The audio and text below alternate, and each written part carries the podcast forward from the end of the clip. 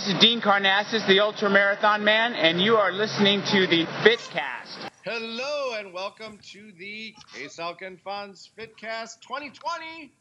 2020 edition. I know we're already in March. I don't think we've uh, we've had one yet this year. That's our fault. It is our fault. Yeah, our last one was our year recap one. The A live- lot has happened.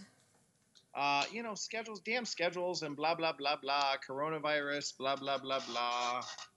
You know how that goes. Yeah, I know. I'm, I'm quarantined actually. I'm not allowed to leave my house. Oh, question. Does yes. the coronavirus can the coronavirus spread through uh through Skype? Yes. Wait, trick question? Trick question. No, I, uh, well, as long as you're telling me coronavirus can uh, pass through Skype, then I uh, I'm gonna put my mask on. Okay, put your mask on. And can we post a picture of that on the Facebook page if you do have a mask on? For sure. Awesome. So what's been new with you? Um, nothing. I have not been quarantined, um, but I am washing my hands frequently. I, well, part of the reason why we're waiting until March to do this Fitcast is because I was gone for the half of the month of January. I was in New Zealand. New Zealand. What a beautiful, beautiful country. It seriously is. Like people would people told me like, "Oh, it's the most beautiful place in the world," and then I actually get there and even on the ugliest days where it's foggy and rainy, it's still the most beautiful place I've ever been. Like Which hands is down. South Island. That that happens a lot. It's kind of like Yep. sometimes, but uh, that's that's amazing. So, uh, what'd you do? All right, let me guess. Can I? uh, You flew into Auckland, Of course.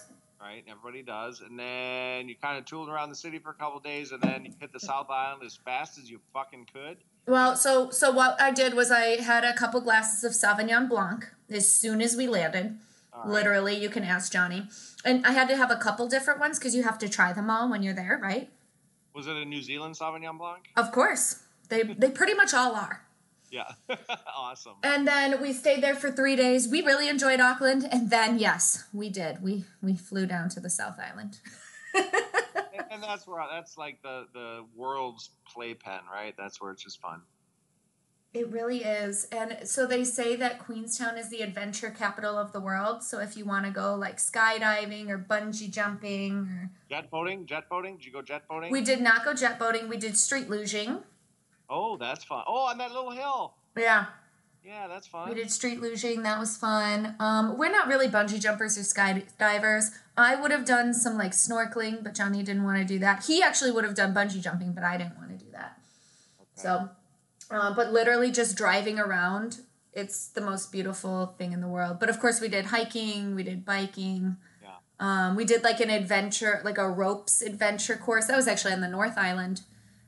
I'm pretty sure I burned more calories than I drank in wine, but I'm not positive. Yeah, well, there's a lot of that's good wine. I had two bottles of uh, New Zealand Sauvignon Blanc yesterday. That doesn't surprise me. It was Super Tuesday. I, I wanted to make it a Super Tuesday. yeah, it was a pretty super day. Yeah, it was uh, it was fun. So uh, all right, so that was your trip. Yeah, that was my trip. I mean, it was just full of adventure. It was amazing. Um, but now I'm back home and I am full force into Ironman training. Ironman train. You're doing a full Ironman. I am doing a full uh, official announcement. Official announcement. K Selk is doing her first full Ironman. oh, so today's Wednesday. You're doing that this weekend? Um, the the Iron Man? Well, Yeah. no. it's uh, it's not quite time yet. Give give me some time to uh, bake. To get ready. Okay. Yeah, good. no, but um, that's like literally what my life is now. After ever since I got home, I have been Ironman training, but no, no complaints. It's actually been really nice in Chicago. Like the past few days, it's it like got up to fifty five today, which is actually perfect training weather. So Yeah, it is. So uh, when's the try? Over the summer, I'm guessing. Right? yeah, July twenty fifth, All right. Which one are you doing? Santa Rosa. Santa Rosa, California. Yes, sir. So lots of wine at that finish line too. I think I'm seeing a theme here Yep. in in what motivates me. But you're not drinking wine right now. No, I'm drinking beer right now. I know. I'm boring. I hope it's Goose Island. How did you know? I didn't know. I was hoping it was Goose Island. Well, it is. Okay, in- what are you drinking? What have you been up to, Fonz? All right. So I will tell you what I'm up to, but you can probably guess what I'm drinking. You are drinking a Zoe I am drinking a Zoe. because that's what you always drink. That's like your podcast. I do. I do it. That is my podcast beer. So, uh, yeah. Uh, what have I been up to? So, played a little disc golf today with all the kayaking people. That was fun. Um, I lost, but I, I just lost the tiebreaker. Like I won the first round, but lost in the tiebreaker, and then the second round. You know, Tolly and Dan were partners, and they're you're not going to beat those two when they're partners. So, um, I don't know anything about Dan, but I feel like Tali alone could win. Tolly, uh, Tolly's pretty good. He's pretty intense, and uh, sometimes you can throw him off his game a little bit. Like if he makes a bad shot, you needle him a little bit, and then he's on tilt the rest of the day, and he can't do anything, and that's fun. Uh, I did that today. I was up in Boston this last weekend. Yeah, how was that? I saw that you were there. Yeah, it was a great trip. Like went to the 21st Amendment bar, of course, right? Of course, you got to go there. Um, it was a family wedding. My uh, we're gonna start tagging people. My nephew Nathan uh, got married to Christy. Amazing wedding. Great, all kinds of family fun. Beautiful couple. The whole thing. Wedding was great. Um, and you know his brother Steven. I don't know if you know him, but uh, we've talked about him uh, before on the. He was my initial contact to November Project. Ah, that's right. Yep. He was mentioned in probably our very first Fitcast. Yeah, and a few of them after that. So we'll mention him again. Anyhow, he is at the North Pole right now. The what? The North Pole. Oh you know? my god. He's Santa Claus? He, yeah, well, he's just hanging out. He's having some tea with Santa right now. well, put in a good word for me. I want a new bike for Christmas. well, I would, but there's no internet. Like, he can't communicate very well. Okay, seriously, what is he doing there? Who So- goes to the North Pole? He's a meteorologist. So, right now, what Mm. they're doing is they're up there measuring ice, different layers of ice, and see how every year they have this huge trip, which is like, you know, tens of millions of dollars, and all these climatologists and meteorologists from around the world go up there and study the ice, how it's changing year to year. And is global warming real? Uh, well, he's not back and he can't communicate back, but yeah, we're all fucked. Okay, well, as long as we're all still fucked. If it's not corona, it's global warming. Exactly. So, um, but yeah, he uh, he's up there. Missed the wedding, which is really sad because his brother. But they did, they sent he sent an audio file to the wedding and they they put it in over the reception and everybody was crying. It was pretty amazing. Oh my gosh. We can tag him in this, but he's not gonna. It's not like he can download podcasts at the North Pole. Or can you? Um, so uh, so that's that. Uh, Austin Marathon was not too long ago. Yeah, how was it? Oh my gosh. I was seriously watching so intently because I knew so many of the people that are your friends who were doing it. Yep, uh, a bunch of people did it. It was really cool to see like fast people and slow people and first timer Katie Stoddard. I don't know if you know Katie Stoddard. It was her first time doing the, the I think I'm now following her on Instagram. Yeah, that's probably a good call. So uh, it was her first time, and I have a suggestion, and I don't know if this is going to happen or not. But I've got two friends named Katie, and they want to start a podcast between two Katies, Oh, like a takeoff from Between Two Ferns. between but- two ferns, yeah.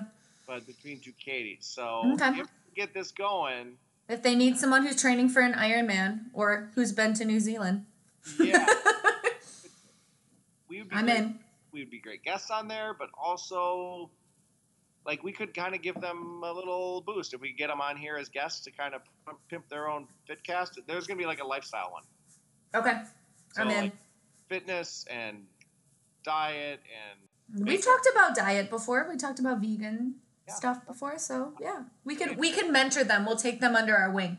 okay. We'll give them all four of our followers. Well, I might I might produce it though. That's the thing. I may be the uh, producer even if I'm not actually involved in the audio. Well, they better talk to me then first because no, I'm just kidding. You're doing a great job. No, so I, I think that would uh, that would be a not. I think they'd be a good guest, but they got to get going. Corey, you know Corey, our former guest. Yes, he's honestly, if I have to blame anybody for my actually signing up for the Iron Man, it's him. Oh wow! So yeah, I'm writing that down on the notes here. That's important. He is tasked with uh, creating the jingle for the Between Two Katie's podcast.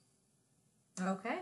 So as soon as that, that's step one. Before you do anything, you got to get a jingle. Well, we have a jingle. Yes, we do. That was uh, Emily Heard. EmilyHeard.com. EmilyHeard.com. EmilyHerd.com.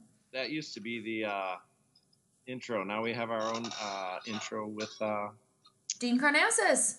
Karnazes, super, uh, super ultra, the ultra marathon. The man. ultra marathon man. Yeah. Um, He, so intro, he says it in the intro. We should know this by now. no, I know, but we never listened to that. I know we never we never do listen to the intro. We just Uh, dear listeners, we just edit stuff in and we don't necessarily listen to it. So that's it. Um, but no, he's he's you know thank thank you to Dean Karnazes. We can tag him in here as well. Oh, Um, that's that's some you know extreme sports right there. All right, so you've been to Boston recently. I've been to New Zealand recently. Do we know anybody else who's been anywhere fun recently? Absolutely not. Oh wow, we suck. Our friends suck. Just kidding. Our guest today just took a trip. Whoa, what?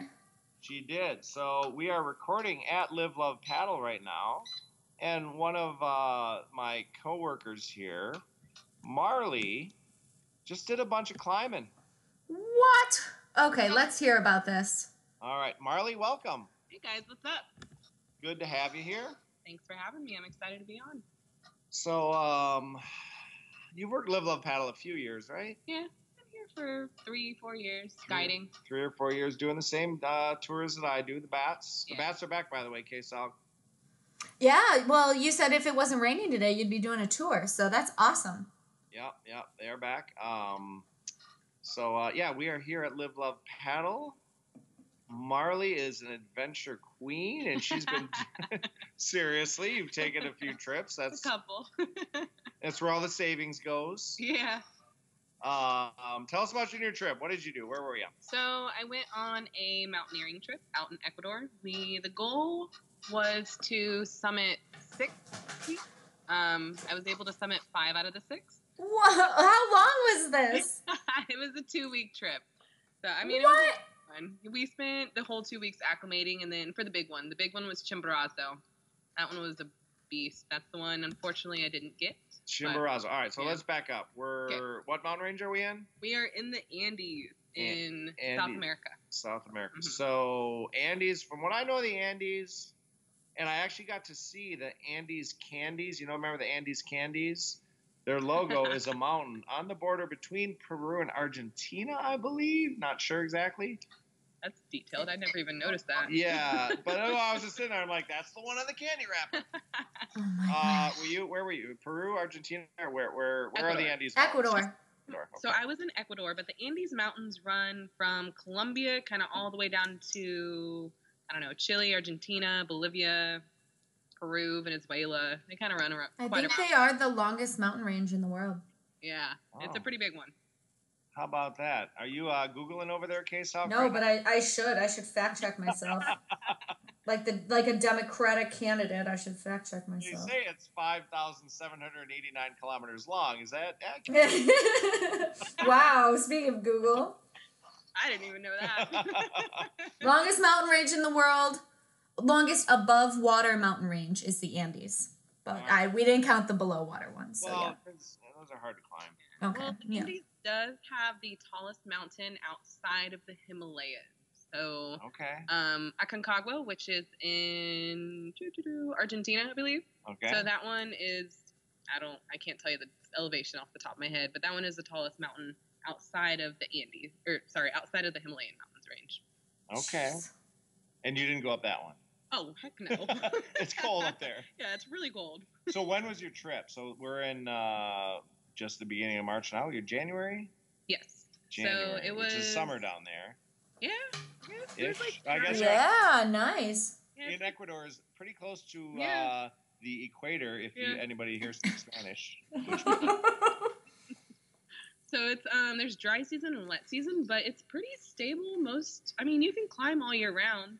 They say the best time to climb is like December, November, December, January, February time frame. All right. But you can really you can climb those mountains all year round. Is that because it's dry? Yeah.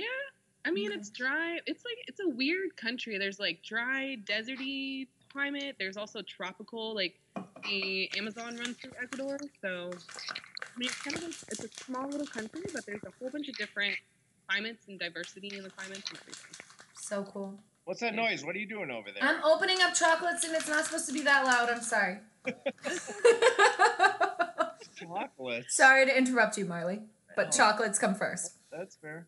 Mhm. All right, so uh, let's tell us about the trip. So you Okay. you arrived. When did you leave? Like you landed where? Um, so flying to Quito, which is the capital. Quito? Um, Quito, you already fly in at a pretty high elevation, so that's kind of you start acclimating around there. And so I flew in January third, and from then, January third, January fourth, we started hiking. Okay. Ooh, wow. Just Oh my up- god. So you really didn't have a lot of time to acclimate. Yeah. So January fourth, we started hiking. Um, the first one we did, it was just like a little hike around a lake with like two little islands in the middle of the lake, and What's your elevation in? Let's go in feet because most of our uh, listeners are in Yeah. uh, America. Meters only. No Just meters. Just kidding. So that one I believe was around like ten thousand feet was the highest we got. So I mean, I mean like a little baby hike, not too crazy. And then after that, the next day we did Fuya Fuya, which that one was around fourteen thousand feet. Which normally in the states, if I do a fourteen thousand foot mountain in Colorado, I'm pretty, I'm pretty gassed. I'm pretty like breathing pretty hard. But there, it was, it felt pretty You're good. feeling pretty Yeah, good. All pretty right. I wonder if being close to the equator changes things. I don't know how physics works, but yeah. Uh, all I- right. I don't So day one was a ten thousand ish footer. Oh my Mhm. god. It was about fourteen. Yeah. I just can't even. So I went to Peru last year, and we flew in to Cusco, and we had a whole day to acclimate, and the next day we climbed. And Yeah. I was lit- I was getting sick from the altitude, so Oh, I don't know how you did it. I literally like this is um for anyone that climbs, you will think this is amazing that you just up and did it. Well, I kind of cheated a little bit. I took Diamox, which I But mean- that doesn't that never worked for me. no. Oh, it did it. Oh. No. Wait, time out. Uh, what's Diamox? So Diamox is a medicine that helps you acclimate a little bit. Altitude sickness? Yeah, it kind of helps with altitude sickness. Okay. So it, it's not going to completely prevent you from HAPE and HACE.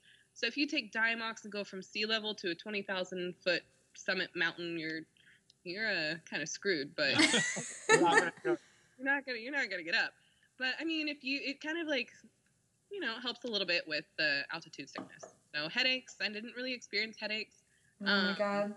I mean, Amazing. breathing, like I had a little trouble breathing a little bit, but nothing to really write home about. Like it, I mean, I felt pretty strong for a good portion of it up until we got above like 18,000 feet. That's when I really started feeling the altitude up there. Whoa. Okay. So day one. That. Oh, speaking of writing home, why don't we? Uh, what's our email? ksalkbonsfitcast at gmail.com. Is that right? Bam. All right. If you have a story about altitude, climbing, any of that, ship Oh, us God. because- Can, can I write into? can I write it? yeah, absolutely. So, um, yeah, shoot us an email. But uh, all right. So day one ten, day two fourteen. Mm-hmm. Did you take any days off, or just keep going up? Well, we did after day three. So day three was the last of the acclimating hikes. Um, Alright. That one was Cerro Corazon. That one had a little bit of scrambling, like a little baby scramble. Um, I'm a huge chicken when it comes to very exposed climbs, and that one was a little bit exposed. What does that mean? Exposed? Like not a lot. of... So Like a flasher? no, Yeah. Once you get to fifteen thousand feet, you see a lot gotta- of naked people. No, it's um basically like you're kind of like walking around these rocks with maybe like a foot or less of a path. Like you're kind of climbing, you got to hold on to the rocks to get past, and it's just Yeah. a straight drop down. Yeah. So we were harnessed in, roped in for that. We had a little bit of a climbing. I wouldn't say it was like full on rock climbing. It was more of a scramble than a rock climb. Um, but you had to do some scrambling to get to the summit of that one. Woo. And that one was 15,700 feet. And again, I felt pretty strong on that one. Like that one felt pretty good. wow. So I mean, I was like pretty impressed by myself because usually once I get above fourteen thousand, because I did climb Mount Rainier and that one kicked my butt. What's the elevation? Mount Rainier? Fourteen thousand. 14 3, I think. Yeah, it's like yeah, pretty four, high fourteen threes, um, low four. It's like somewhere near fourteen four. Okay. Yeah. Yeah, but I did see I did that one too, and that was like a very technical climb with the glacier. Yeah. So do you think that was maybe the kicker is that you didn't have glaciers that you were climbing on these? Maybe. I mean, so that's why I say like the first three hikes were the acclimating hikes because those ones were more just like a hike up and hike back down. Um, they weren't technical. They weren't glaciated. Okay, give yourself some credit because hiking up to 10,000 feet is not just like, oh, I'm going to take a stroll in the park. No, no, definitely not. But I'm like saying it was like easy compared to what was to come. What was to come? Oh, okay. yeah. so a- that's why I said they're the first three acclimating hikes because after that we hit the three technical mountains, which those ones kicked my butt. Like not even. I'm not gonna try to downplay those. Um, so the we took a rest day um, after the third acclimating hike, which was Cerro Corazon, and then we went and we hiked up to the little like hut base camp for Iliniza Sur, and that one I was a little bit nervous about because I'd heard rumors that there's an ice wall you got to climb up. Anybody Oh. that knows me knows I'm pretty clumsy, first off. And second, I've never ice climbed. So that's just two things that don't go well together. Did you have crampons? oh, yes. So Alright. we were fully geared up for the last three mountains, which were like the three technical ones. So you had to have crampons harnessed in. Um, you're, well, you're harnessed into your guide. So you have your harness on, you're roped into your guide. Um, Wow. ice axe. Oh my So, god. I mean, you get multiple layers of clothing because, I mean, if you get hot, you take a layer off. If you get cold, you put a layer on.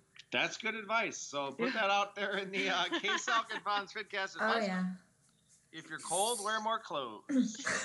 Sounds simple, but I know it is complicated. So how how many days did each climb take you? Because I'm just astonished that you did five in Yeah. such a short amount of time. Like I would feel like, and I and I did Rainier, and that was a two day climb, and then I wouldn't have been able to do anything the next day. Oh yeah, that's what I was worried about. So I did the week long mountaineering school on Rainier. Um, so that kind of prepared me for Ecuador, and I mean, I still don't feel like that really prepared me too much for Ecuador. But so I mean, you just I don't know, you just kind of go for it and suck it up and do it. You, I mean, it's more of a mental game really than it is. If you're in shape, you can do it mentally.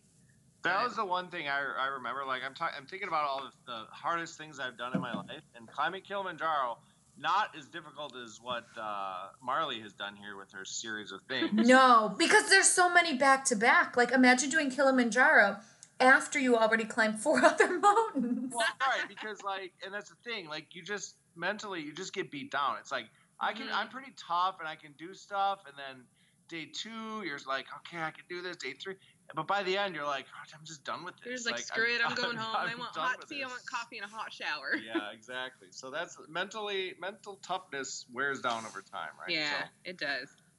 all right. So you had- one, two, three. Sounds Yeah. like 4 hmm So fourth one was Iliniza Sur. That one, um, similar to, I mean, similar to Mount Rainier. You just kind of hike up to the base camp or the hut or whatever. You stay the night. You have an alpine style start, which an alpine style start is like, um, you usually wake up anywhere between 10 p.m. and 2 a.m. Have Oh. some breakfast and get Mhm. on going. Yeah, that's what we did for Achille the last Yeah. night. We left Yep. at midnight, got there at sunrise. Yeah. So Iliniza Sur, we left at three o'clock in the morning. Um, hit Glacier, cramponed up, and then as soon as we hit Glacier, cramponed up, I'm like looking around. I don't see anywhere to go. So I, I turn to my guide and I go, Freddie, because my guide's name was Freddie. I go, Freddie. Awesome name. Yeah, he's an awesome guy. I go, Freddie, where where are we going? And I just see him like pointing up, and I'm like, oh hell. oh, hell Oh my god. So we had about a 50 foot like scramble rock climb up some rocks, which I'm like, oh, it's too early for this. So we get up that and we hit glacier again. So we traverse across the glacier, and then again I see like him like getting some stuff ready, and I'm like, wait, what? Where? What are we doing? And then he like kind of just points up again, and we hit the ice wall. I'm like, oh, oh. no. There it is. You knew it was coming. No, know, I was like, oh gosh, great. So I think we had the ice wall was probably like 300, 350 feet, somewhere around there. What does that mean? Like you, you had to like climb a wall of ice? Yes, like Game of Thrones style, climb the ice wall. Holy shit! so I had two ice picks. Two like, ice picks. Well, I guess like I had my ice axe and my ice pick. yeah. So there's a difference. An ice axe is kind of like just a normal basic ice axe that you can do self arrest with on a glacier. If you fall, you can like catch yourself. Um, you can kind of do a little bit of ice climbing. That's not great for an ice climbing. And then my guide actually gave me one of his ice climbing. So nice it's ice- guy. Good old Freddie, Yeah, huh? I know. He was awesome. He got me up that mountain safely. Yay! yeah, so Whoa, so you're climbing up a Oh 300 foot wall of ice yeah. with Oh. an axe and a pick, and then obviously you're roped Mhm. into each other. Well, not, mm, not really. What? So what happens when you climb like ice wall? You have like your guide. He lead climbs. He kind of climbs on up, and so then he'll put ice screws in. So once he puts the ice Oh. screws in, and you're actually like in like connected to the ice screws and connected to him. So if you fall, the ice screws are gonna catch you. Got so it's it. a little bit safer than if they're in Okay. yeah, well, yeah. I mean, he's been doing it 20 something years. I would hope that he knows how to put them in. So we get up the ice wall, we traverse across the glacier again, and oh my gosh, I was like, I couldn't, I just didn't think it was going to get worse after the ice wall. So then we hit the glacier, and I'm like, wait, how do we get up to the summit? And he goes, we just walk up that. And it's a ridge, like, not technically a ridge, but it's just, um, oh my gosh, K Salk, it's straight up. I'm like literally in shock because, and I only have one real mountain climbing experience to compare this to, but there was no way if like halfway up Rainier, if you told me I had to climb an ice wall, I'd be like, first of all, haha, very funny. And second of all, I'll just roll down. Like, no. I mean, once I get to the top, I like literally asked my guide. I was like, "So when is the helicopter coming?" Because I can't get Yeah, right. Where's my donkey? It's like when when I'm in the Andes, I expect a donkey to come and carry my shit. Like, where's my donkey to carry me up? They can climb ice walls, right? Yeah, yeah. Maybe a llama. Llamas are like. Ice wall climbing llama. That's on my Christmas list. Tell your cousin that, Fonz. yes. it might be. He's up with Santa. Big- Should I tell you? Should I tell you what went through my head? And this is kind of weird. Like, yeah. so you're talking about climbing ice walls. And the only thing I can think about is, is the sun out? Because I'd be afraid that that sun's gonna melt. Melt it. Yeah. Screws are. Yeah.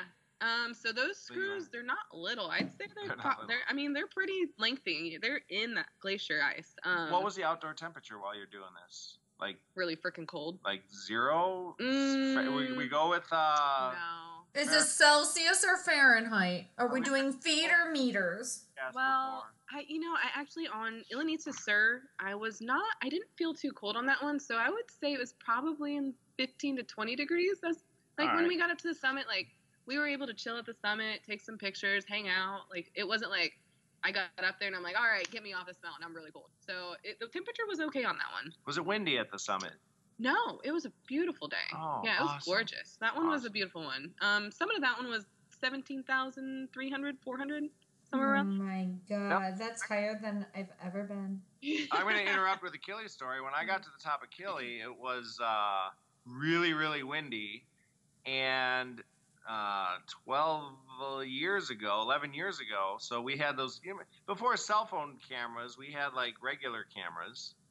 And the battery died. So I literally, I brought the camera out to take my pictures of the top of Achilles. The wind blew the strap of the camera in front of the lens for picture number. Sorry, that's obnoxious, but it's funny. Picture number two was blurry because I was trying to get the one hand and the strap, blah blah blah, and then the battery froze, and that was it. So those are my two pictures. So, so really, you weren't actually there. no, it's No. behind the camera strap. Did you did you check in on Facebook? Did you check in? You weren't Did you? really there. With the summit Achilles?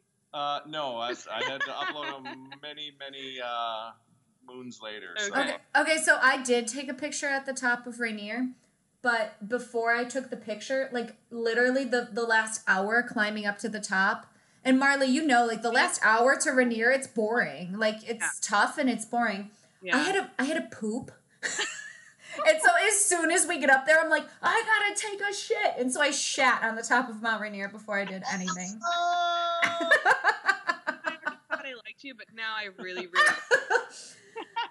the the couple people I've told, Frank, I will tag him in this, Frank Cardenas, he like loves to men like remind me that I did that. He's like, Oh, you took a shit on Mount Rainier. I'm like, because I had to take a shit. What else are you gonna do? I mean I, I did it in a bag, because that's Yeah, the what blue you bag. do. Yeah, I'm familiar with those. Wow, I used to pride myself like I'd travel and be like, oh, I shit at the you know the U.S. Capitol or Oh, that, hey, that's pretty impressive though. I I haven't done that. But it's not fucking Mount Rainier. No, God. but oh my god! But Marley, where? How many times did you shit on these mountains?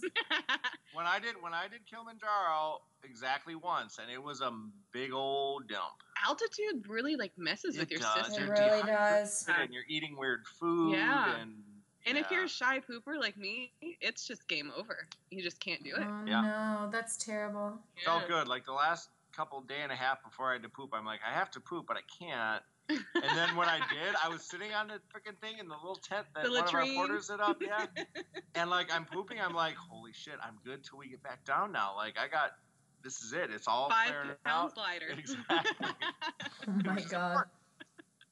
It really helps your summit bid if you go before summit bid. Yeah, exactly. This is it. This is like a day before that. So Okay, but when you're you're doing five mountains in twelve days or whatever it is that you did, when do you poop? Like you just have to go. Uh, I mean, like, well, I mean, we were staying in like so when we on the acclimating hikes, we'd hike up, come down. We stayed in like nice, cute little like being like bed and breakfasts, hostels. So they had nice running water, bathrooms.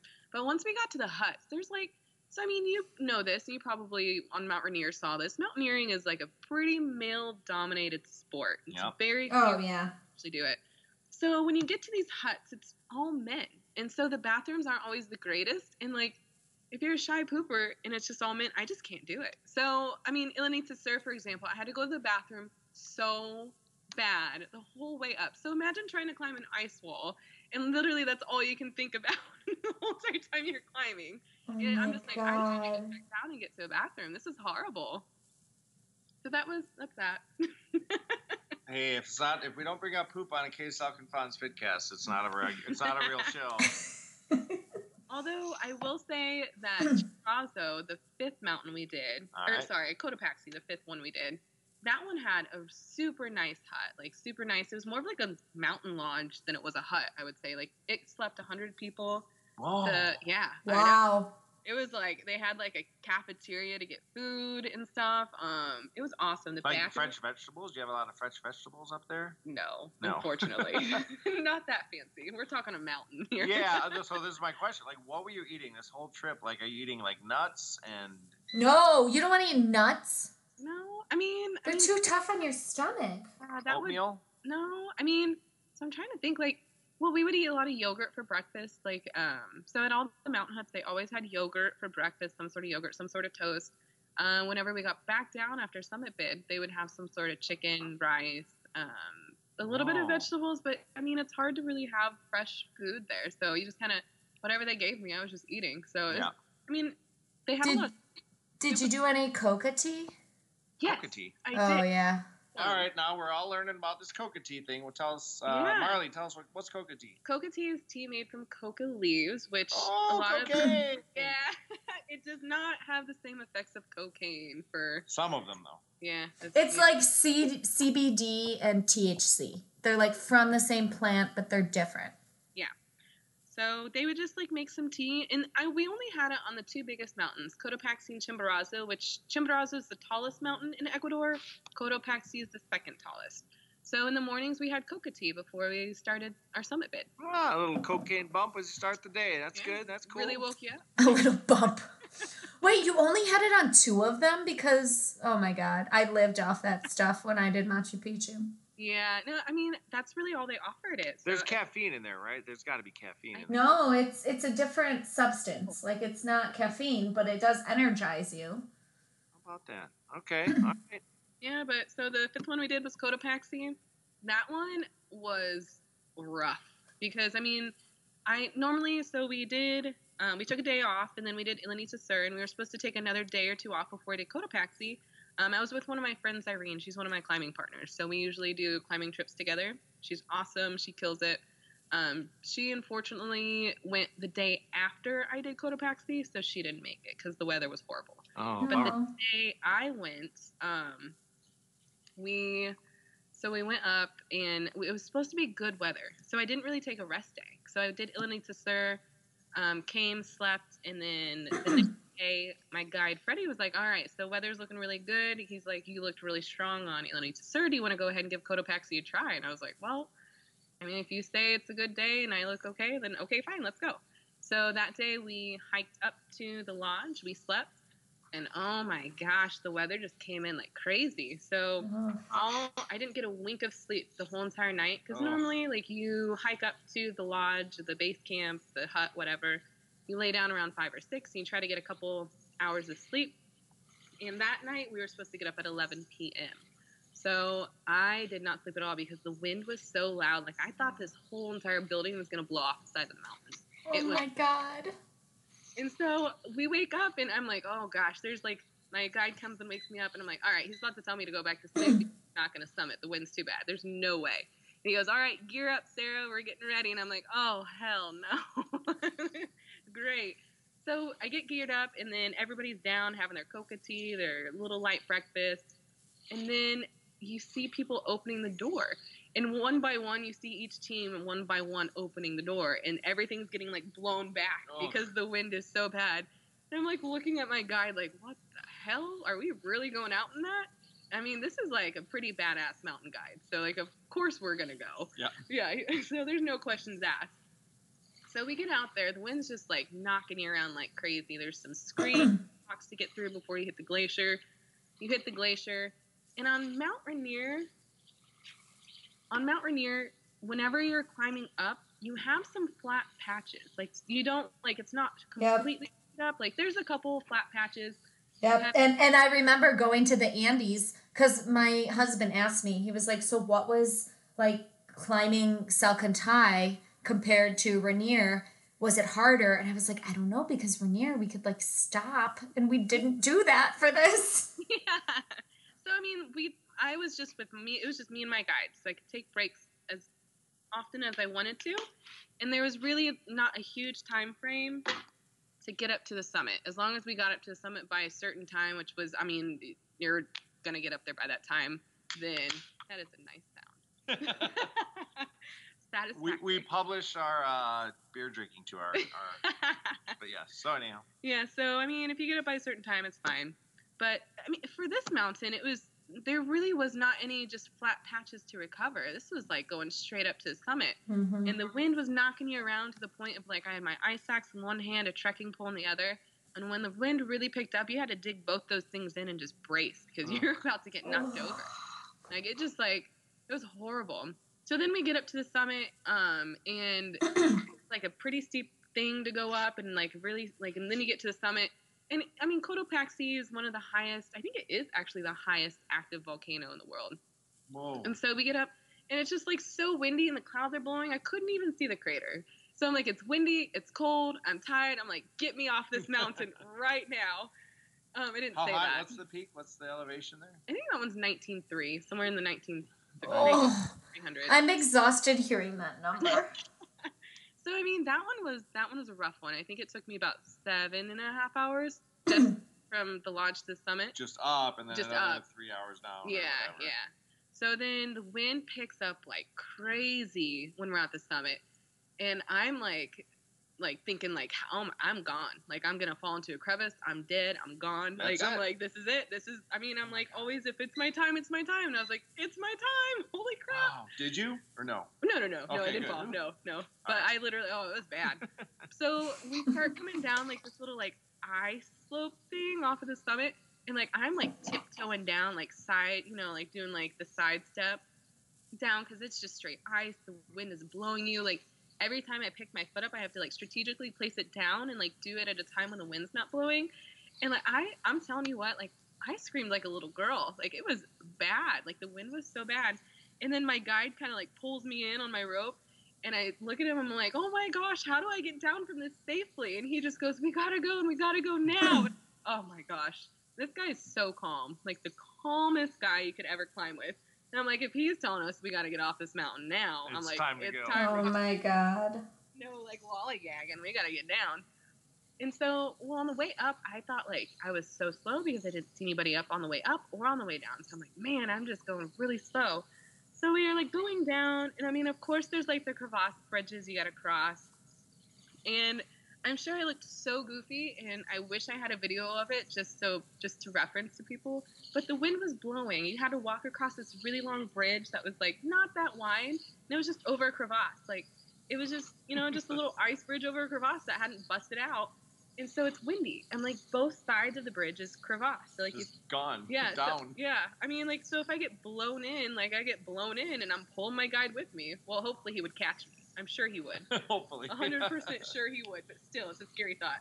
So I like literally like sit there, and my guy's like, "Take your time, you're doing good." Like, And of course, he looks like he does this every day because he literally does. Yeah. And he's hardly breaking a sweat. And yeah. well, fun fact: this guy actually used to hold the speed record of Cotopaxi for summiting. I think he summited, oh gosh, I think an hour and 40 or something. Like what? on that, but yeah, no, this guy like. He's Did like- he did he ski down? Because that's always impressive. They carry the skis up and then they ski down the mountain. I don't think I don't know. I'm not sure. I don't think he's much of a skier down the. Mountain. I haven't heard him tell. Well, he's told me lots of stories, but I didn't hear him tell any stories about skiing down the mountains. Here's the thing: if I'm climbing Cotopaxi, did I say Mhm. that right? Yes. Cotopaxi. Mm-hmm. I would want the guy with like the best safety record, not the best. we can go slow as long as I make it. Yeah, he has actually never had anybody get hurt on the mountains on his trips. He's been doing it for 20 some odd years. All right. So- Well. Oh man. Okay. So he's and he's worldwide. Like he's climbed in Nepal, all over the place. Like Is it the Every- guy from the Dos Equis commercials? Is like the most interesting man in the world type guy? Is that was that I him? Did he look like him a little bit? no, he doesn't No. have gray hair. Okay. no, but honestly, he is probably one of the most interesting people I've ever met. of course. Yeah. of course. he had some cool stories. Wow. Yeah, but we get down and we get it like to that ice bridge, like the little and it I mean it's dark when you're going up, so it's not that scary, but when you're coming down, it's full on light. You can see. I can see. Mhm. So I just like sprint across this little ice bridge and dig my ice axe in the other side. And he's I look back and he's like kind of chuckling, like laughing at me. and we You get back amateur. Yeah, we get back down to the hut and he goes, That was so funny, I wish I had a video of that. Oh. Get me the fuck off this yeah, bridge. Yeah, that's what I was thinking. I was like, do I really have to cross this? Is there any other way around this stupid thing? but we got down Cotopaxi safely. Um, once we got down, I found out that I wasn't going really slowly, and the reason why I didn't see very many people on the mountain is because everybody turned around because of the wind. Oh, you're on your own. Yeah, so I think only about 40 people summited that day I went because it was pretty bad. Yikes. Yeah. Well, good for you. And that was your highest peak that you made that trip. Yes. Wow. hmm And then Chimborazo, that one is the tallest one in Ecuador, and the summit of Chimborazo is the closest point to the sun. Um, if On you, this planet? yes, Oh. if you measure from the center of the Earth, because, because the, the Earth isn't perfectly spherical. Yes. The equator is closer. What are you talking about? The earth is flat. Oh yeah. Well, all right. this is That's true. also, do not vaccinate yourself. No. Absolutely not. Corona what? No Coronavirus. vaccines. No, No. vaccines. Earth is flat. Yeah. All right. So you, what happened on the the summit of the closest summit to the sun? Well, I gave that one a shot. Um, I was feeling pretty weak from all of the previous climbing. Yeah. yeah. I, I don't understand why. Yeah, I mean, I couldn't figure it out either, but Gee. Yeah, no, I made it um, to like 18,000 feet ish the first time I tried and just couldn't make it. And we actually had like, I think four or five days left over for like our trip in Ecuador. So the guide kind of proposed to me, he's like, well, you and Irene can go down to Banos. Um, we can rest for a couple days. All right. You said Irene. Who's Irene? so Irene is my wonderful climbing partner. So we, so I met her actually training on Mount Rainier. Um, so she was on the Mount Rainier trip with me. We did the whole mountaineering school and all that stuff. And after we finished, I was talking to her about Ecuador, and she had already had a trip planned to Ecuador and was like, "Come with me." And so we went it. climbing together in Ecuador. Yeah. So that was your. Now, is she on Facebook? Yes. All right, we need to tag her in this, so we're gonna have to connect, Yep. get, get that all connected. yeah. So, Irene is awesome. She's been climbing. Nepal, She's been climbing. She did Kili. She summited Kili. oh, She she's do we have Irene coming in here right now? No, she's in New York. She doesn't live here in Austin. I thought it'd be one of those fun, like, surprise moments, like, look who's coming from backstage, which is the bathroom, but Yeah. she's not in the bathroom. Yeah, no, she's awesome. Um, we're No, actually, she's she's pooping on a mountain. That's what real mountaineers do. She's not pooping in that level long paddle bathroom. Yeah, no. We're actually planning a climbing trip to Mexico upcoming here shortly. Oh, oh wow! So you want to climb after this trip? I feel like it would have turned me off. It did for like a month because the whole so my month. end yeah for like a month. My end goal is to climb Denali. Denali's my Denali's my big one. So that's the one that I want to climb summit. So I've been like th- that's why I'm climbing and trying to get all this altitude experience. Um, is because I want to summit Denali. It's cold.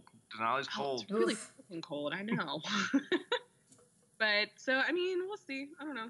But I think Irene and I might go to Mexico here pretty soon. All right. Yeah. So anyhow, you're on your way up. You didn't. Uh, Yeah. So made it first time, made it to 18,000 feet. Um, our guide proposed that we go back down to a lower elevation, rest, relax, recover, and if we want to give Chimborazo another try, we can. Um, so I decided to give Chimborazo another try, and so I went for it. Um, we got up to camp, which advanced base camp was around 17,700 feet. Yeah. Oh, Yeah. I mean, and this was like a pretty like this was like no lodges, no huts. Like we were in like big white tents. Tent, right? yeah. And so Well, that's the thing. You're trying to rest and recover. yeah. You're not really resting and No. recovering too much at 17,000 feet. no. You're so- just like, I'm just getting colder Yeah, and I'm getting kinda more like dehydrated. Yeah. So we I gave it after like two I don't, I don't even remember. It was like two or three days of rest down in Banos. Um, we went back to Chimborazo. Uh, we went up to hiked up to advanced base camp. And I mean, advanced base camp was just these big white tents. We had a latrine that like you could go to the yeah, and it had a nice view at night. So again, I'm a shy pooper. So if I had to go, I used to nobody was around I had a nice like look over. You could see the lights in the distance, the stars. I mean, it was a nice, relaxing. Like it was nice. well, Alpine start started. I think I think we had to wake up at like ten or eleven um, to start for Chimborazo, and that one. The first time we tried it, we had beautiful weather, no wind, no snow, no ice. Second time was shit. Oh my goodness. mm, So it started out like a beautiful, quiet night. Um, no wind. Uh, we started and we hit the glacier, and as soon as we hit the glacier, the wind started picking up, and this was windier than Cotopaxi was. And so I pushed and pushed and pushed, um, and when I was struggling the whole way up, I made it to about like 19,300 or so, 19,400 or so, and then ended up turning around because the wind was so bad. I was totally gassed, got really dizzy, altitude was kicking my butt, and my guide was like, my guide Freddie was like, "Well, we can keep on going." He's like, "But if you get to the summit, you're not gonna see anything." He's like, "It's like all snowy, icy up there." I mean, at this point, I was covered head to toe in ice, like Oh, every, Oh. because it was just blowing, snowing, blowing. icing, horrible wind. Like it was just like snowstorm up there. And so I was like, "Okay, I'm ready to turn back Turn around." around. Yeah. no go. ego here. I want coca tea. so we turned back around and went back to advanced base camp and had some tea, and that was the end of my And trip. that was it, and you went down. but I do have to go back and try Chimborazo because I don't like to leave things unfinished. So I'll be back. and that's fair. So Mhm. let's talk a little about move on to like training. How yeah, that's what I want to know. either altitude training. I know you run. I've seen you Yeah. riding here on the path. Was that Yeah. was that a big piece of training, or was there like Yes. other? Tell us about that. Well, it kind of sucks training in Austin because I mean, there's I mean, There's no. Yeah, I know. Mount Bonnell is like the highest spot we have here, and it's like maybe 50 steps up to the summit of Mount Bonnell.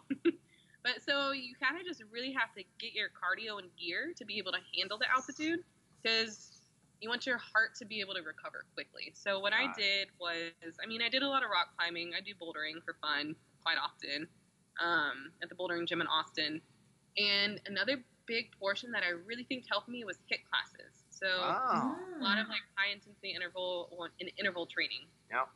So whenever I would run, I would do distance runs and interval runs. So those are my two big things. Distance runs, I would do anywhere from like three miles to six miles because I'm not a runner, unfortunately. Mm, I think you are though. But Uh, anyways, go on. But then the intervals, you're Yeah, the intervals. doing intervals. Yeah, yeah, that's so I- harder. Yeah, I do like 45 to 60 minute interval runs. Um, really like push my heart rate up to uh, like a high capacity and try to like I try to get my heart rate up to 180 and 190 and hold it there for like two to Oh. three minutes. Yeah, Oh, and then I would try to get it in like one minute to a minute and a half. I'd try to get it down to 160. Um, in two minutes, I try to get it back down to like 150, but in like a recovery set. Um, and I would do that consistently. that reminds me of swim swim practices, man. Oh You- man, yeah. uh, I did ah. competitive swimming my whole high, middle school, high school career. Yeah. And yet I don't run into you at Barton Springs at all. Well, it's cold there. Oh. it's so cold to swim there. Are, are you from Texas originally? No, I'm from Indiana. Oh, come on. I know, I know, I know. maybe this summer. Maybe this is the summer. I'll see. Su- First of all, it's no summer. It's not a summer activity. It's a year-round activity. So uh, maybe tomorrow morning. all right. We'll see. Uh, I may be a little hungover tomorrow, so I may not swim tomorrow. But anyhow, Another two bottle of wine day. uh, no, no, it's, is all Zoe. It's an all it's an all Zoe day. Yeah, yeah, but I, I mean, I usually did interval training was what really helped me because whenever you're doing those mountains, you want your heart to be Yeah, able to your recover heart rate. quickly. Like that's the biggest thing because if you can't recover on those mountains, you're screwed. Whether you're at 10,000 feet or 19,000 feet. And then heavy lifting. So I did a lot of lifting um, with my lower body because you want to be able because you're. I mean, I wouldn't say we didn't carry heavy packs. Like on Mount Rainier, we had a 60 pound pack in the training because Mhm. we were carrying all of our gear and stuff. But on these mountains, there were smaller packs, but um, you want to be able to carry the heavy packs up to the base camp or advanced base camp with all your gear. And also, um, I did pack training on the one trail in Austin that has any elevation gain, which is the River Place Nature Trail. So I would hit that trail up like usually weekly or every other weekend um, with like a 50, 55 pound pack and do that once through, which is a six mile. I think it's like 2,500 steps on that trail, like there and back. So that was my training. Yeah. And it wasn't Wow. enough. That like, and that wasn't enough. I still felt like I should have done more. Well, everybody does. You Yeah. can't you can't actually completely train to do altitudes you've never been at before, True. right? Now I know. So yeah, Mhm. that's fair. Yep. Wow, incredible. K-Salk, uh, do you have any more questions for our guest right now as far I, as I'm, I'm sorry, I had to take a nap. I was so exhausted. What what was going on? Just kidding. Um, wow, I'm I'm just yeah, I'm impressed and I I like to brag about, you know, climbing Mount Rainier and I have no bragging rights anymore because No, I've I- never done anything that tough. So, Mount Rainier is not easy. well, congratulations. You definitely deserve some praise. But I have a fun game for us to play. playing a game? Yay. Oh yeah. Um, this fits in so well, you guys. I just I just want a pat on the back. On, Yeah. I just got a- I just got a text message. Our game is now sponsored. Oh. The game is sponsored by uh, Mike Bloomberg for president. he he suspended his campaign. I know, but he paid. Well, but he's still paying us. All right, take it. Well, because he suspended it today, I got the. Uh, was about a four hundred thousand dollar deposit for uh, Mike Bloomberg. So Mike Bloomberg for president, everybody. All right, that will cover our wine for about two months. Awesome, perfect. Thanks, Mike. All right, let's talk about this game now. I I've not. Marley doesn't know what the game is. I don't know what the game No. is. Are No. you gonna tell us? Yeah. Okay. So this is a tallest mountain quiz game. Oh Oh. gosh. Okay. Oh, No, the- Marley, I already know you're going to own this. So, how we're going to do this is we so I actually planned it cuz I thought Tali was going to be here. So now I need to rethink this. um All right. we're going to switch off questions who answers first. Okay. Um but you each have to give your own independent answer. It's no greater than, less than, agree, disagree. Got it. it's it's whoever goes first. So we'll let Marley go first for the first one, and I will. I'm going to be asking questions about the tallest mountain on each continent. So hold Oh, on, okay. hold on. Easy peasy. Um, do you, you're not. You're just asking questions. Okay, Salk, you're not involved in guessing or anything. No, I'm not involved in guessing because I have the answers in front of me. Right. So I could guess. Do you want me to play? I have the answers Oh, here. No, no, I just didn't. I'm trying to get the rules, the structure the game down. That's cool. No, it's gonna it's gonna work best if I if Oh someone knows the answers. So Seven, seven questions, seven continents. yeah. So like for instance, since you already said it, Marley, Mhm. um, Aconcagua is the tallest mountain in South America. Yes. So some Well, questions. Marley just getting a point. Like that's it. Okay, well, yeah, she clearly wins already, but anyways. Um, and you already said that it was in Argentina. So that that's a question I might ask is what's the tallest mountain in South America? What country is it located in? And how tall is it? Should we do in meters or in feet? Ooh, I'm a Ooh. feet person. I I've tried to convert to meters. Yeah, no, I think Fonz is too. Fonz is a feet person. Well, and six of the seven continents are going to measure it in meters, Meters, right? yeah. So Yeah. Well, no, we can do feet. It'll just be easier that way. So, I guess maybe the first question I can ask is how many feet tall is Aconcagua, the tallest mountain in South America, which happens to be in Argentina? all right. So who's this question? I still don't understand that. the Well, so so one person gets to answer first. So it you both get to answer the question, but one person gets to go first. who goes first? Unless unless Marley gets this right on the dot, which would be amazing. Um, Not- I'll let Fonz go first. nineteen thousand three hundred feet. Wrong. Oh, jeez. Okay. Oh, Marley. All right. So All right, Marley, just take it over now. moderator. Does Marley get penalized for trying to be the moderator? No, because she's gonna get it right. So go on. Well, I don't know exact numbers, but I know it's like around twenty four thousand three hundred ish. Ish. All right, and Fonz, you said what? Nineteen thousand three hundred. All right. Well, it, I, I'm going with who's closer, and it actually was close, but Marley did get a little bit closer. It's twenty-two thousand eight hundred and forty-one feet. All It's a little shorty. All right. I got uh, I got that one wrong. But that was the one I had a disadvantage with because Marley climbed it. no, I didn't climb that one. no way. She did not climb that one, but she did mention it. Okay, so here's my next question. Fonz, you get to answer this one first, even though Do the last one first. Okay, well then Marley gets to go first. So, the tallest mountain in the world is in Asia. The second tallest, you know, it's in South America. The well, it, the continent. What is the the if you're lining up all of the continents on the tallest peak, what comes third? What continent?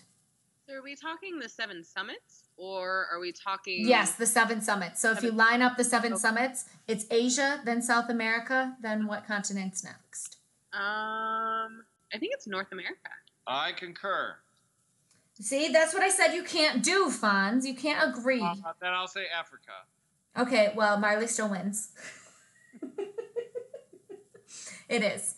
It is. And do you know, for bonus points, do you know the name of it? Which I hope you do, Marley. Yeah. It's Denali. And I hate it when people call it Mount McKinley I know. because you literally, st- there was a name for this mountain and you literally renamed it. You're like, no, I don't like that. Yeah. But here's the thing: is that they unrenamed, Obama unrenamed it. Wait. Yep, he did. No, you're right, he did. Mount McKinley again? No, it's the park. Denali. Yeah. So yeah, it's been Yep. now Denali. There's no more Mount Mc- Mount McKinley is a historical thing. Yep, It's now all Denali. it's true. That was uh, President McKinley who's like, I need something cool. I'll just pick the big mountain. And like, oh, we had a president named McKinley. yes, we Yeah. have. And he named a mountain after himself. Obama's like, fuck you, it's Denali. It's Denali because that's what the native people called it. And fuck you, you didn't discover it. McKinley. Okay. Any guesses? we had a President McKinley. No. No. Okay. All right. Okay, well, Fonz gets a point for that. Yeah. Yeah, okay. It's true. One level up at a If we had like a game with politics, I would totally lose. All Well, right. thank thank God we don't. Yeah. Okay, so Fonz, any guess? For- for on, this is Fonz first. yeah. Any guess on how tall Denali is? Oh, I'm gonna go with oh shit, twenty in feet, right? In feet. I'm just killing time. Um, twenty thousand nine hundred seventy-eight feet. All right. And Marley? Twenty thousand two hundred and eighty-seven. Wow. Marley was only 21 feet off. it's um 20,308 feet. Okay. How about that? I thought it was taller than that. I thought it was like 24. So th- Well- yeah. Yeah, but it would not be taller than that one. It would be taller than the one in South America. that we Yeah. just- oh. Yep. hmm All right. Good old Denali. It's cold up there. Really freaking cold. Yeah. Also, like, it's hard to get a picture of Denali because of the weather, right? I got a good one. Okay. That's Um, the end no. of the story. It's not a great story. I have, Oh. I have a picture of. Here's a. Oh, I was like, cool flash. story? I have a picture of a mountain. Thanks for N- that. But but you don't. You already told us you don't have a picture of Kilimanjaro. No, not that. I have the Denali. Denali. Yeah, Denali is hard to get a picture of. Because it's always cloudy. Yeah. You know, physics, Mhm. meteorology, water, blah blah blah. All right. So what's the score? Two to two. Um no, it's definitely you have you have only one point. but nice try. All right. Okay. We're going to have Marley go first on this one. okay. Um and then Fonz you can follow it up. All right. Second. Um so well we already know that Kilimanjaro is the highest peak in Africa. Mm-hmm. What country is it in? Oh, Tanzania. I am going to uh, object to the question. I, I do not agree with the premise because it is definitely in Tanzania, but it's also in Kenya. So the mountain itself is on the border of the two countries. So All right. So it's like what country is Mount Everest in? Wait, are you asking another question? or- Yeah, because it's the same thing. Which country is it in? It's on a border, but which country would you say it's in? Mount Everest? Yeah. So- I don't know. I, I haven't climbed that one. I was in uh, Kenya and Tanzania. Yeah, Actually, I but Tanzania side.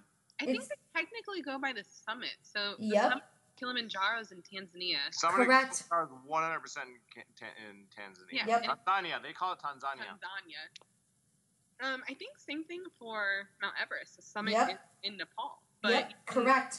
from Tibet or Nepal. Yep, that is correct. So it's in between Tibet and Nepal, but the summit is in Nepal. So that's who gets the mountain. We get, we get the mountain, or do we just get a live love paddle point for answering the question right? Um, you get the summit of the mountain if you can climb it. Which okay, you've already climbed Kilimanjaro, but you don't you don't get the point. All right. Sorry. So now, according to Case Hugg and Fon's Fitcast law, I own Kilimanjaro. Yeah. Duh. Awesome. I love this game. Okay, Fonz. Let's see if you can get this one. All right. How tall in feet is Mount Kilimanjaro? You should know this. You should know this. You should know this. You've been there. 5,996 meters times blah, blah, blah, blah, blah, blah, 19,980 feet. Okay. What do you think, Marley? 19,872. 19,340. Oh, Oh. yeah. Wow. I was off, but Yeah. mean, You- you- I've done the math, but it was a long time ago. You Yeah. both you both overestimated, but it was both in the 19s, so good job. Okay. By a pea shot. All Still right. not an easy climb though. Nope. Oh god no. Okay.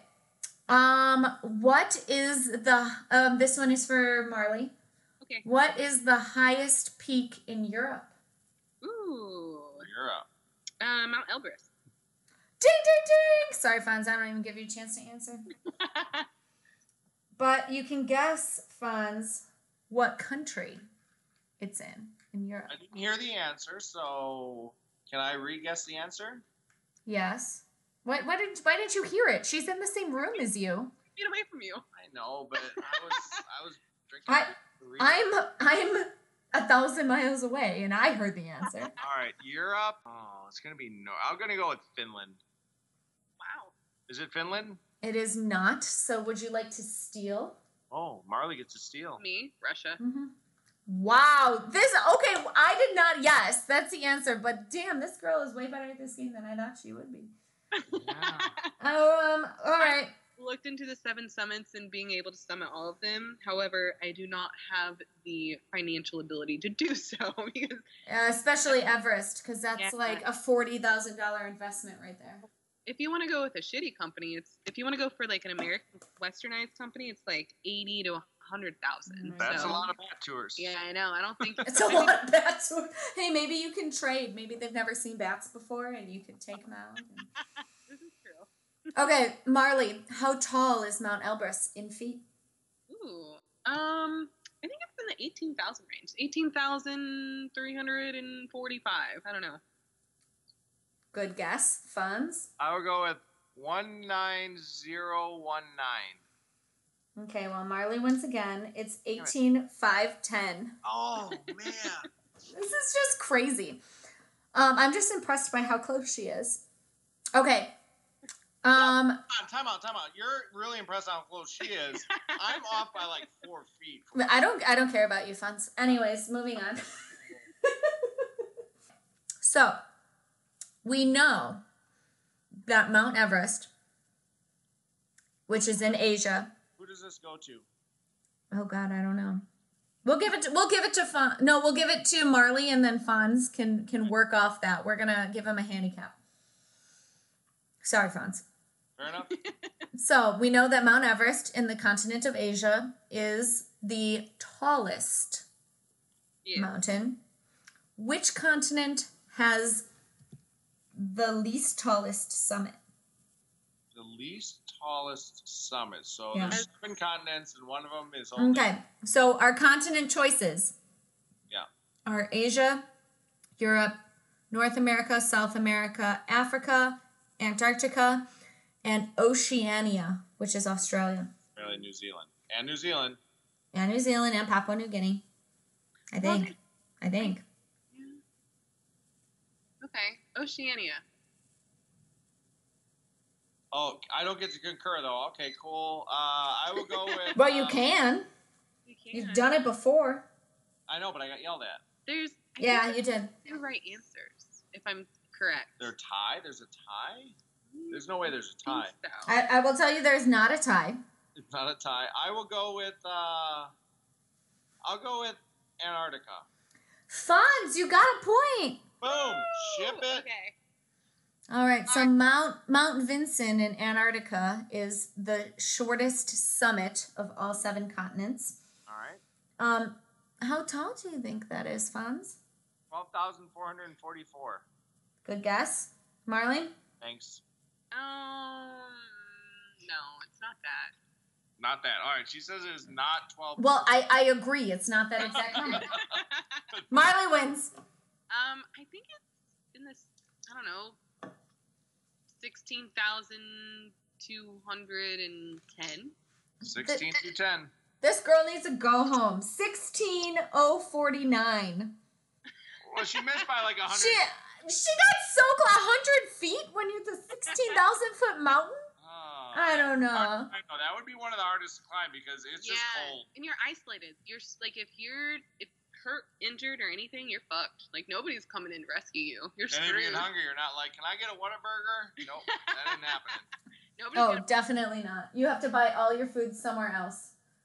Although Anthony Bourdain did do um, a no reservations in Antarctica, there is a cafeteria there. What in like McMurdo? I think it's in the South Pole, actually.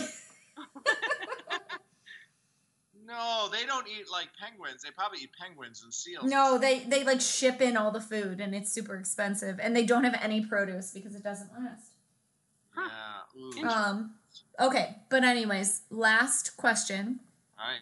Mhm. What's the score? Um, I don't know, but Marley's winning. All right, fair enough. Okay, so Oceania, aka Australia and Co., has the second shortest summit of all the continents at 16,000. Oh my god, I have them in the wrong order. It is Oceania. That's what I thought. I thought it was the Carstensz Pyramid. She's right. I have them in the wrong order here. It's okay. I'm not giving away my point. Well, you have to because yeah. Well, it's a very short. It's about 25 27 feet difference. Um, but yeah, the question is what is the name of the highest peak in Oceania? Okay, how about this? What country is it in? I'll let Fonz go first. Australia. Nope. Indonesia. Damn it! Wow, she is so good. I literally had no idea how good she was when I made this game. I have a weird obsession with mountains. It's probably not healthy.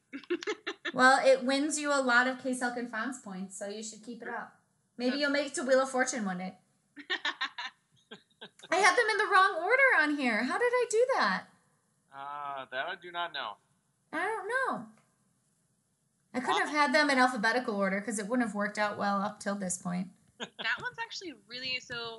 The one in Antarctica, Mount Vinson, and then also Carstensz Pyramid one. Those two are the most isolated because you kind of have to go like in Carstensz Pyramid.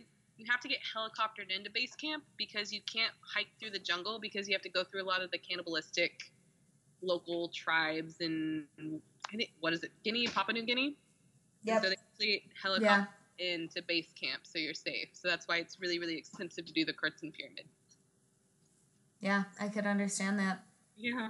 Wow, and like, so Marley, our, our guest is researcher. She did not know what the game was, and now I was just, you know, and I got schooled, and I'm okay with that. Uh, seriously, I wouldn't have been able to hold a candle to any of this. I looked at this is what like honestly, even if I looked up the answers and looked away, I would not have gotten as close as she did. Wow. How about that? All right, amazing. Uh, all right, so I concede uh, I lose the game today.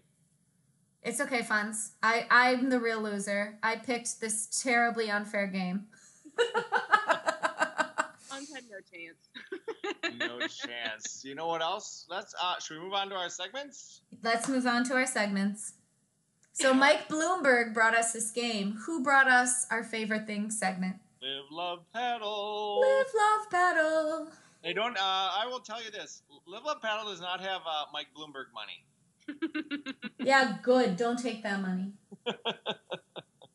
All right, live, love, paddle is. These are a few of my Favorite things. Right. I'm not gonna sing that. Our guests are required to sing at some point. You don't have to sing that Ooh, song, no. but uh, Mm-mm. that's cool. Um, all right, so uh, for our, our new listeners, this is a segment where each of us talks about the uh, our favorite thing that's happened in the last month or two, whatever. So, uh, Kesau, you want to go first or should I? I am happy to go first. My favorite thing is avocado. Avocado or avocados? Um, the more the merrier. So multiple avocados. Tell us why. You found new recipes or No, I just so the other day, you know when you get an avocado and it's fresh from the store, you have to wait because you can't cut into it right away. You know it's not going to be good. You're not going to be able to cut into it. And you wait and you wait and you wait and then the moment comes and you cut into it and it's like super brown. Yeah. Yeah. That did not happen to me. I had three avocados and I cut into two of them and they were damn perfect. Perfect. So, That's a good day. what'd you Yes. make? Make some tacos? Would you make tacos out of it, or? what'd do? Um, we did do some tacos. We with the third avocado, we like to do this rice and tuna recipe where we do rice and tuna and some sriracha sauce and some mayo and we mix it all together. And it's this amazing thing and I had it for lunch. Wow. Yeah. Very Yeah. nice. So you put your favorite thing together based on your lunch today. Pretty much, yeah, but it was more just the cutting into the avocado and it was perfect. What ahead of this vidcast. I mean, when you cut into an avocado and it's perfect, you kind of need to tell everybody. So that's what this is all about. The world needs to know. Yeah. Yeah, Yeah, I screwed up. I lived in San Diego for a month, and we had an avocado tree, which is just full of like hundreds of avocados. Well, who needs Mount Kilimanjaro when you have an avocado tree? Agreed. So I pulled out. I I was there, da da da, and then Kelly, my wife at the time, girlfriend, visited me, and she's like, "Look at all this avocado." I'm like, "Cool." So I pull them off, and like, now you gotta wait like two weeks before you eat them. I'm like, "Well, I'm not gonna be here in two weeks." I should have known that when I first. yeah. moved. I could have just eaten avocados for the last. uh Should have taken advantage of it. Yeah, I I, Mhm. I fucked that one up, but that's okay. Yeah, sure did. All right, my favorite thing, and I made this up today too, sort of. My friendly staff, my coworkers at Live Love Paddle. We're awesome. Aww. Marley included, and all the people I played uh, disc golf with today. It was I, I had a great time with them, and we're having a great time now. I really, honestly, I wanted to do Randy Rainbow again for my favorite thing. You know Randy Rainbow? What's that? Oh, Marley doesn't know Randy Rainbow. I live After under a rock. he was my favorite thing uh, last month, I believe. So, uh, but no, it's all the people I like played disc golf with today, and Marley here tonight. They're just great people. It's my favorite time of the week. Is uh, my Wednesdays. I love it. Aww.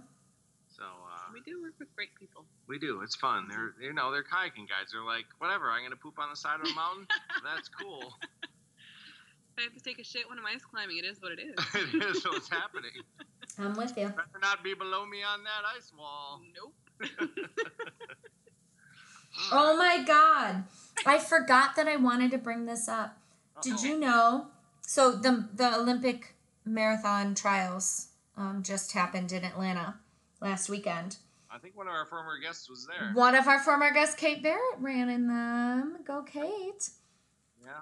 But I forgot to mention that the guy that came in si- the man that came in sixth place. All He came in sixth place overall. Took a poop at mile eleven. Oh. How do you do that? Do you just stop and shit on the side of the road? Or was that on the back of his calf? And Oh no, it, it, I'm reading it now. It said that he had to poop at, since mile 11, but at mile 18 is when he pooped. Oh no. Oh, did it just run all over the back? Because at that point, if you're six, like it's not like you're like I'm gonna take a couple minutes off and find a Porto and sh- poop. No, and then you lose the pack, like you're done. Wait, so did he? Did he? Did he just poop on his his legs? No, he went to a porta potty. Oh, so he gave up his. Yeah. He estimates that his pit stop cost him 15 to 20 seconds, slightly more than Shalane Flanagan's bathroom visit during the 2018 Boston Marathon. Really had to. In and out. I mean, when you gotta go, you gotta go. And they asked him if he wiped, and he was like, Are you joking? Of course not. No, I actually I had that on a run. I don't know if y'all have had this on a run, but I've had that on a run. It was in Chicago. I was running up uh, Barry. You know Barry Street. Yes. Yeah. Yeah. In Chicago. Running Yeah. up Barry, and it, I had been holding Sorry, it. I'm putting two and two together. I'd only held it in for like a mile or two, and then I'm like, I can't hold it in, and then you just go there, and it's just whoosh, It happens. and then uh, you're like, all right, that was ten seconds. I feel bad for whoever's garden that was, but whatever. It was in a garden. Yeah. Fertilizer. Yeah, it's fine. fertilizer. I've never done that, but I've peed my pants when I was doing like races. Oh. Like yeah, that happens. happened. But I mean, you can't really. There's nowhere to stop for like cross country or like back country races. That's true. Yeah. All right. Uh, Okay, Marley, do you have a favorite thing? What's your favorite thing for the last month or two? So my favorite thing for the last like month-ish has been General kayak. We're over the place out. Opening chocolate. Oh my god, how did you know? Am I that loud? no kayaking. So I'm actually working on training possibly for the Texas Safari race, which comes is starting in June. What is that? Yeah. Oh, that will be a race that starts in the San Marcos area on the Guadalupe River, and you kayak out to the um Gulf of Mexico. yes that Wow. 160 mile kayak race. So I'm kind of preparing for that. Don't quite surely know if I'm 100% joining or racing or doing that, but preparing just in case I want to. So we'll see. Wow, that's Yeah. incredible. Guys, have you ever kayaked 260 miles? No. Me either. It'll be interesting. Neither. it should be a feat. We'll see. Most people have not. Wow. Wow. All I'm looking at this river on a map. Yeah, It is why- very windy. I'm just more worried about. So I didn't know uh, water moccasins and alligators came into play. So when I was talking to Casey, who's the owner of Live Love Paddle, because he's actually participated in the race and finished, he goes, "Marley, it was the worst thing I've ever done." Oh. He's like, "If you want to do it, I'll help you." Well, the problem is like it's one thing to have to poop while you're climbing a mountain, but if you're in a kayak and you poop, yeah, you're sitting in that shit. I'm not doing that. Uh-uh. How long is a 260 mile kayak? well, so days? they give you 100 hours to complete it. So Okay. I would like to complete it within 48 to 60 hours. All right. So, So I don't want to take the full 100 hours. So we'll see. I'll be entering in the novice race if I do because I'm like I'm not. There's some pretty yeah, you're not competitive- racing. No, like, no, There are people who can race, Yeah, but that's not us. No, I mean maybe if I do it again, I'll enter in like a different heat. But I'm. you some- should totally do it though. That's amazing. Yeah. So I mean, I would love to do it. It's something I've been wanting to do since I moved to Texas. But there's no way I'm entering. There's some pretty competitive people in that race. Wow. I've been doing it for years. With really, Expensive, Kayaks, fancy. yeah. Is Tolly doing it? Hell Tolly's no. not. he, I think Tolly would be weighed down by the three cases alone. five. yeah, no. Tolly's Ah. done some pretty cool things, but he's more of a rafting guide or canoer. I wouldn't. I don't think he'd know what to do if we put him in a racing kayak or anything. he would just tip over. And yeah, and then he'd be screwed and be like, "Fuck this! I'm drinking my Lone Star." Watch y'all. Yeah. All right, amazing, cool. Um, we all got our favorite things in. What's our next segment, partner? All right, so our next segment is the mailbag, brought to us by Goodspeed Cycles in Homewood, Illinois. And I have a mailbag. Do you have a mailbag? I have exactly one. So, um, I have one too. is yours a question or comment? Mine is multiple questions from a frantic individual. So I think we should do mine first. Well, because it's frantic. Like it's this is Yeah. urgent. No, there's like multiple question marks after these questions. All right, is Marley? Is she, can she answer too, or Yes, yes. All right. Um, so this is from Sarah in Flossmoor, Illinois. And she says, and I'm going to tag her in this. She doesn't know I'm putting this on the air. Is there an H? Is it Sarah with an H or no? Um, it is. It is Alright. Sarah with an H. Correct way to spell it. So she's going to hate me. I'm doing my first indoor try and I'm freaking out. I've never done a try before. So my questions, and sit down, everybody. This is going to take a while. All right. Are there set transition times? Are you or do you transition and they trim time off? Three exclamation points. Do they or three question marks? I was gonna say that's a weird question with exclamation points at the end, but go ahead. Do they have clocks or counters for the swim? One question mark. Is there a one minute bell? Two question marks. Are there quick start run buttons? Are there quick start buttons on the run or the bike? Two question marks. Is there a place to hold my phone in water? Question mark. Whoa. That's a lot of questions. That's a lot of questions, and honestly, my reaction to this is chill out. It's an indoor try. There sorry, sorry. What? That's my that's my response. I can't answer to any of this because I've never done a triathlon. All right. So do not swim with your phone. okay, good. That's, Start with that one. That's an easy one. Um. Oh. Uh. Yeah. So timing wise, you don't worry about it that much. The indoor try is going to be on an exercise bike, probably, right? Of course. yeah, and you'll have the counter there. So Yeah, don't bring your phone. Don't worry about indoor tries are really short too, so you don't have to worry about entertaining yourself. Yeah. Um, I think the overall question, the overall answer is don't worry about it. just just try your absolute best. Like that's that would be my advice. Like it's only going to be like 15 minutes ish for each thing. So just do it and you'll only hurt for 15 minutes and see what you've got and that's it. And then you can set that as a standard for future tries if you need to, but don't worry about it now. You have nothing to compare it to, so Yeah. they'll give you your results at the end, so that's fine. So are indoor triathlons shorter than normal? Yeah. Oh yeah. Only oh, Okay. because Okay. it- it's just it's sort of like a starter thing, and it happens in gym and swimming like 1.2 miles in a pool. Good You- luck. That's well, boring. like, it'd be You boring. Yep. Yep. also like who's gonna sign up for it like No. you can only have six people Yeah. right so Yeah, that's the thing is it's in a gym and you yeah, you can only have like up to 6 people at a time, so you have to do it in waves that start 15 minutes apart and right so they, they have to be shorter Mm. Yeah. But but also, you know, especially like if it's your first triathlon, because that's what she said, don't worry about it. yeah don't worry about your times just go just do it Yeah. And and you're gonna make mistakes. Like I just remember I still make mistakes in triathlons and I've done like 20 of them. Like just Yeah. learn from it and it's part of the process and I don't know. And my, I think I've told this story where my- my first indoor try, I was actually on the news in the morning. I told you. yes, you did. It was at a Formula Fitness Club downtown Chicago, and I Mhm. just did it in order to win because I did not sign up for the Chicago try in time.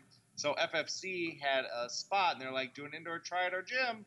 The winner gets a spot." So I did this the thing. I didn't win, but uh, whatever. The Fox News in the morning was there, and uh, they were filming me while I was running, wearing literally my speedo and a pair of shoes on a treadmill. That does not surprise me at all. But the anchor woman was like, "Hey, these guys are buff. Can anybody get in this try?" And I'm and I was actually watching the news while I'm running, and she's talking about me being buff. I'm like, Thank you. "All right, I, I accept. I accept that. Even though I didn't win, I'm cool with that." But but if you know Fonz, he tries to wear as little clothing as possible. As, Yeah. as little and as tight fitting of clothing as possible. Fonz, did you see my Insta story the other day? I did not. Let's talk about your. Oh my gosh, well now it's gone. Well, I took a video. There was a man in spandex bike shorts and um, a scarf on his head running. And not Oh, only was I he running, but he had two dogs attached to his hip. Yeah, that's fun. That's And fair. I was like, is this a Fonz sighting? Yeah, I've never seen Fonz wear anything else other than bike shorts, except for tonight. He has normal like basketball shorts. regular. Oh, basketball. Oh, well, let me show you our wedding photos because I told him the one thing was he had to wear normal pants. What did he wear? I wore pants. He wore pants. He wore like dress pants. He did? Oh my gosh. Yeah. no way. And and that wasn't because I cared. That was because everyone else would have said something. Would you have worn bike shorts to a wedding? Yes. have I have, but I was actually officiating this wedding, so it was. oh, so you were uh, loud. Yeah, it was yeah. And yeah, the, we had pictures and I didn't want the shape of his penis in our pictures. What did you wear at your wedding, Fong? Did you wear? I wore a Did swimming suit to my okay. wedding. Did you really? Yeah. To his his actual wedding, yes he did. But to be Yes, I did. fair, he did get married on the island. Snake on Island. Lake, yeah, Snake Island on um, Ladybird Lake. Yep. Not too far from here. hmm All right, I got an email. Did we answer that one? Did we all answer it? Yeah. We all answered it. All right. Dear hosts, just general hosts, not not you or me, but general hosts. Okay. I am 36. I have been trying to get better at pogo. Pogo? Pogo. Oh my god. Yeah, I can only jump about five minutes a day, five minutes each day before I'm out of breath. While jumping, I am comfortable, but when I'm done, I feel tension and a diffused soft pain in my lower back for one to four hours. Oh my god, stop. Yeah. I don't know. Well, hold on. I didn't even finish the email. You're I, I finished my answer. I don't know whether or not this is normal progression pain or I'm slowly breaking down my spine until something snaps. Is there a way to tell the difference from Miranda from Milwaukee? Miranda. Okay, I we need to Google that because I feel like that's not okay. First question: Why is she pogo sticking for like five minutes a day? Because she wants to get better at it. Okay, I think Yeah. she might need a new way to get to work.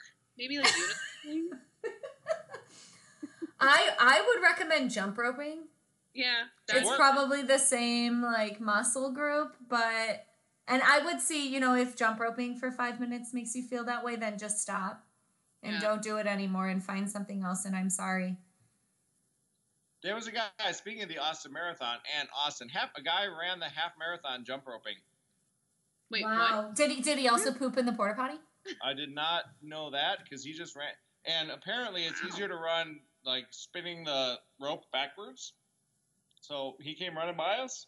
Wait, this is a real thing. He did He, this. yeah, Yeah. he ran the half marathon Wow. jump roping backwards. Well, Austin. I wouldn't expect. Anyhow, different. Miranda from Milwaukee, I would say you should see your physician or stop pogoing to work. Oh, she pogos to work. No, I just made that part up. Oh, okay. But yeah, I don't think uh, we're not physicians. We're both doctors.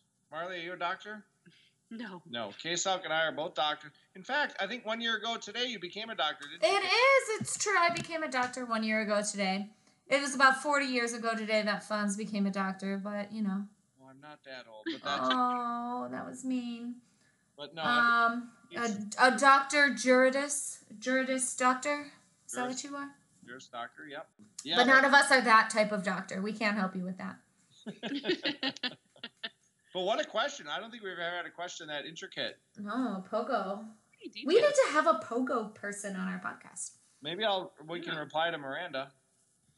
How long is like the longest pogo sticking thing that's ever happened? That's, Oh, that's interesting. All right. Good question. AceOutFonsFitcast at gmail.com. Yep. Oh yeah. If you have the Guinness Book of Records for most Yeah. pogo, longest pogo, just uh, shoot us an email. Maybe we'll get you on the Fitcast. Yeah, that's a good one. Or if you know the person, then uh, That's an interesting thing. send that over. That's cool. It's definitely not Miranda because she's five minutes and she's all wiped out. So, uh, Miranda, see your Sorry, position. sorry, Miranda. All right, amazing. Uh, do you have any more emails? I don't have any more emails. I am all done. Cool. Well, let's get on to uh, what's coming up, and then yeah. uh, yeah, what do we got? Um, well, it's funny that we got the email about the indoor tri. I have an indoor tri this weekend. Uh oh, really? Yeah, and I've done it for the past six years. This will be my sixth year doing it. Even when I was super sick last year, I did not miss a year. Wow. So I am very happy to do it, and yeah, it raises money for the crisis, the local crisis center for women. So I'm always happy to support that. All righty. Are you are you trained for it? Are you ready? Do you have any uh, reservations? Uh, well, I'm I'm technically trained for it because I'm training for an Ironman, but I just have to force myself to go fast, which in Ironman training we don't really do. So uh, it's just a matter of how fast I, I think I can go. Fantastic. Yeah. What do you have coming up, Fonz? Uh, two races. So in April we have the Cap 2K and the Cap 10K. Yeah, the Cap 10K. That's a fun one. So uh, that's I think I think Kate. Speaking of Kate Barrett, I think she's doing that one. she'll probably win. Probably. How she rolls. I will not win, but She she ran a really slow 302 marathon. oh jeez. um, and the Cap 2K, which is the downhill swim. The swim, the downhill swim. That's right. So uh, those are the two races I got coming up. I am signed up for the Cap 10K. I don't think I've signed up for the Cap 2K yet, but uh, we'll give old. When Corey- when is it? Uh, I don't know the exact date, but it's definitely in April because the water last year was 62 degrees. Whoa, which is perfect for you. Yeah, it's a little chilly, but yeah, that's uh, it's in April. What's the weather in Barton? Or the the weather, the water temperature in Barton? Uh, the weather at Barton today was rainy because it rained all day, but uh, the water was a cool 69 degrees. 69. That's what it always is. Okay. So isn't it always around that temperature? It's always exactly the same every day. Yeah. I just do the rain today thing just because it's always the same temperature. So Gotcha. Marley, what do you have coming up? You climbing any mountains? Um. Well. Um, maybe mountain. so Climb. thinking about participating in the Texas Safari kayaking race. Oh yeah. Um, That's right. And then next January, probably going to climb Pico de Orizaba in Ixtahuaca in Mexico. Wow, that's amazing. So I'm thinking about doing those two. And then 2022 will probably be the year of Denali. so, Yay! yeah, so I'll probably head out to Bolivia or Ecuador and train for Denali so I can cut the time spent on Denali Mountain um, significantly. So then hopefully do Denali in eight to 10 days, like summit Denali in eight to 10 days. So That's That's cool. awesome. And it's probably a lot more fun to train somewhere warm. yeah, exactly. Don't give me a chance at Chimborazo again. Yeah. All right. Well, um, Marley, the answer to this question is going to be fuck yeah. Okay. Are you ready to conquer Denali? Fuck yeah. Fuck yeah. Fuck yeah. I got this.